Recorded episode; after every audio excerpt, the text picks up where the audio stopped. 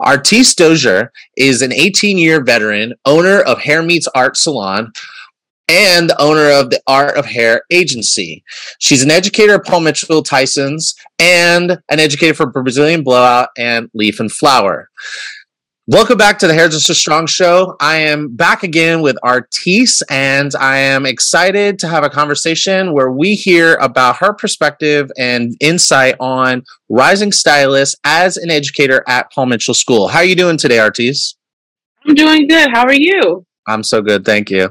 Um, for just for people who didn't uh, hear your last episode, um, would you give us like a super high level like uh, of of your path and which all the stuff that you're doing today?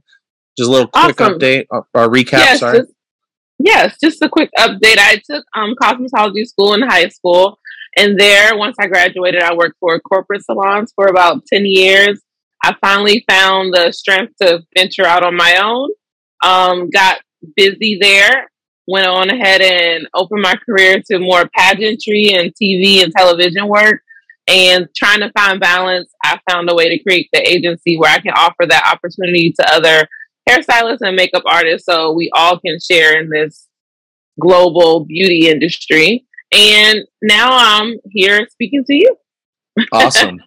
And uh, and if you didn't, if you're listening or watching this uh, episode and you didn't see the previous episode, it's a great episode. You hear hear all about how once she went out on her own and uh, started a pageantry, other opportunities to educate uh, also kind of came into her lap to create this very dynamic career path of traveling, doing hair behind the chair, teaching, etc. Uh, and also the agency, booking other stylists and artists for work. Um, definitely go and check that out. Okay, so um, a question that comes up a lot from salon owners and hiring managers, including myself, because we are hiring.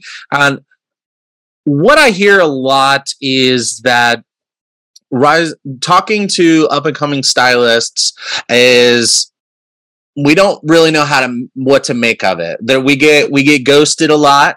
Um, at, you know, we do an interview never hear back from them. And when we say hey would you like to come in for a second interview? or we're having a conversation or they apply for the job but then never respond. So there's ghosting is an issue.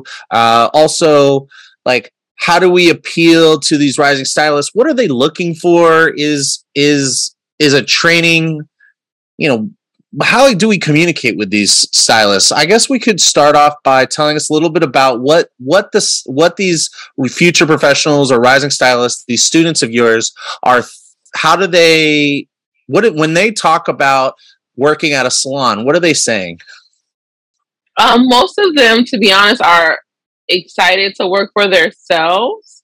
And if they do work for a salon, they want to work for a concept salon that caters to fantasy color or extensions or certain areas of the beauty industry. They don't want to go to i haven't heard a lot of them say they want to go to an overall beauty salon. It wants to be like concept catered to what they specialize or what they want to specialize in. Or a lot of them want to do entrepreneurship and work for themselves Okay, so uh, about the the con this concepts con- this concept salon thing, and also uh, specializing. Are you hearing uh, like a like what percentage would you say plan on or want to specialize?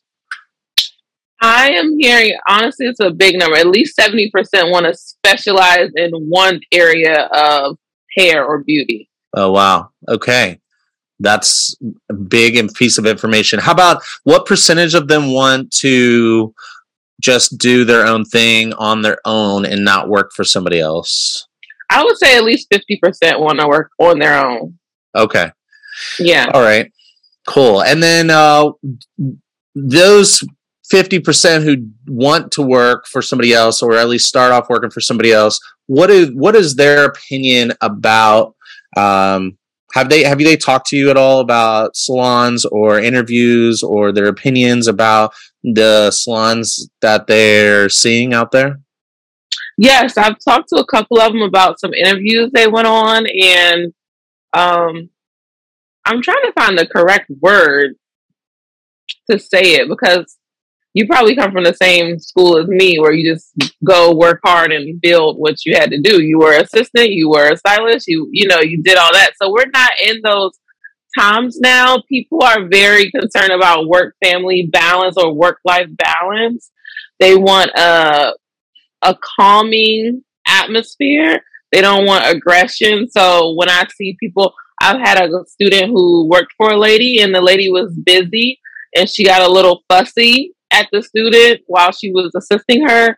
And that was enough to say no. Like, I'm done. And I'm like, girl, that happened to me. I can't even count on my hands. And I had to keep keep going. So they want someone that's sensitive, a little more sensitive to like their feelings and more like mentorship instead of just um, leadership. They want, I see a lot of people want more mentorship at the salon to help them grow instead of like a boss or a owner just telling them do, do, do, do.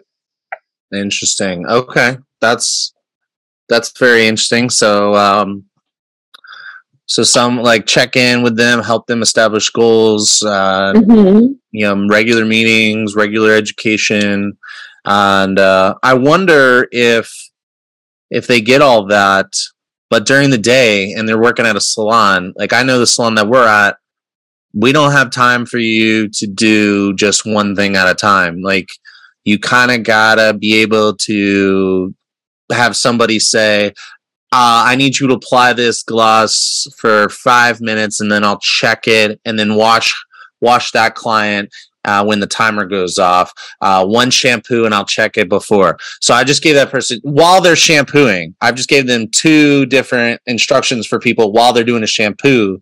And um, do you think that that type of environment is is the type of environment that you're talking about or you're saying that it's more about the attitude uh, that they're getting?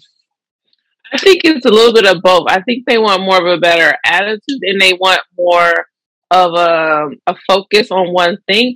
I really think your platform is a great platform for veteran hairstylists to be honest to come over here and tell our future hairstylists the truth that I didn't know what I wanted to specialize in until I tried everything and I worked with everybody and I tried every hair texture and I learned everything. I think they're seeing us now. They're seeing like, oh, I just want to have what you have now instead of seeing our I was an assistant, I didn't have health insurance, I was saving my tips. I think we need to share that hard part with them because they want what we are experiencing now and you probably did a shampoo, a color, took somebody highlights out, got a bottle of water, all within 10 minutes. And I yeah. think they didn't think that we did that. I think right. it's like a gap, a missing of the gap. They just see us successful now talking about our story, but they don't, we haven't shared those little details that made us successful.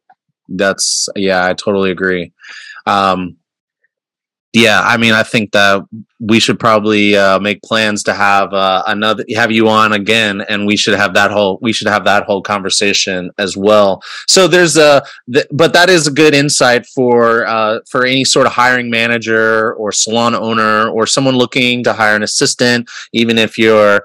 Um, even if you're some employees in salons will hire their own assistant. Um, right. So anybody looking to hire somebody who's younger, uh, I think this is this is good information. Uh, okay, so let's see what else. Um, so we got they want to specialize. They want to. It sounds like uh, it sounds like the pace of the environment might need to be considered. I don't know. Do you think pace has anything to do with being turned off or on to a salon? Yes, I've seen uh, with some of my um, students in any genre the the pace because I'm used to going fast. You know, come from a day where you know the more you do, the better. In and out, we don't have all day. Um, they're okay with doing one or two clients a day, and that's okay as well. But in order to get to that place where you can do one or two clients a day and charge what you want to charge, you need to know how to do five. Like you just don't right. get to two.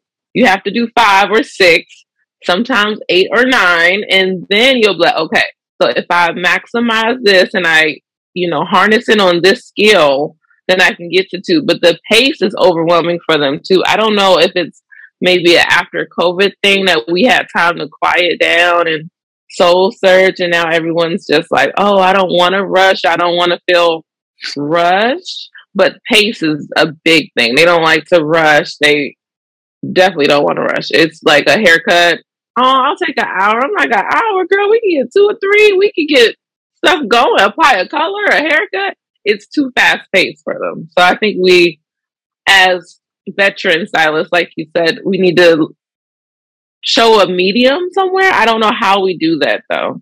Yeah, I and I also wonder because because these these uh the, like if you're coming up and you're younger and you're experiencing the industry before you're even in it by way of social media and you're seeing people's accomplishments more than you're seeing the work it takes to get the mm-hmm. accomplishment uh, you're seeing the glory and not the grind um, you might see little pieces of the grind but it's not what's primarily out there uh, so it, it might i can see how someone coming up seeing the industry through a specific lens, they have a lot of information to uh, come up with their own opinion about what it's it would be like to be a hairdresser before they've even set foot in a salon or really communicated with that many other hairdressers. So I could totally see how like even without the COVID slowdown stuff, which I do think there is something there. I think you're 100% right. Like the COVID has really opened up everybody's eyes, I think. Well, a lot of people's eyes, mm-hmm. mine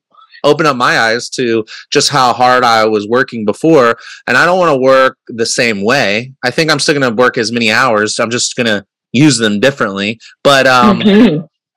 but at the same time, like I also think that there's something of a, of a, of a little bit of a, you know, impact that people have by their perspective. And then once you get out into the world and you you're working and you realize that one or two clients a day aren't going to pay you the money you need to have the life that you want. So i guess it'll be interesting to see what the amount what the what the percentage of students coming out of schools uh, over the last couple years is that are still in the industry in another year or two if they're not able to make it on their own and or barely even get by or pay you know paying rent at a studio for a couple clients a day might not be doesn't add up yeah yeah, yeah. Hmm. All right. Well, I think this is a, a, great little like insight. Is there any last bit of information that you think is important for somebody that's interested in uh, communicating with or hiring one of these rising stylists uh, that we can have more experience, greater success? Um, I would just recommend just be honest. If you do have a high pace salon, speak that so they're not overwhelmed. If you do have a salon where you just specialize in fantasy color or extensions, tell them here, this is our image, this is our brand. So it gives them a free choice. But also, um, I'm just hearing a lot about they're just overwhelmed in the work environment. And I'm I try to explain that when you're busy, you're not trying to be me, you're just on autopilot. I can do this in my sleep by now. No, I don't want you to tell me how they taught you how to do it on YouTube. Do it like this and let's go because I need to move on to the next assignment.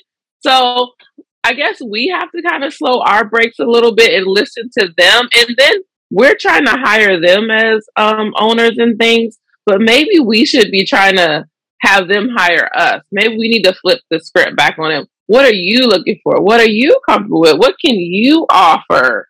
Instead of us always trying to give, give, give. And we're giving so much, but then it's overwhelming from the lot that we do give. Mm, I'm going to try that on my next round of interviews. Thank you. Oh, good. Much. I like You're that. Welcome. All right, cool.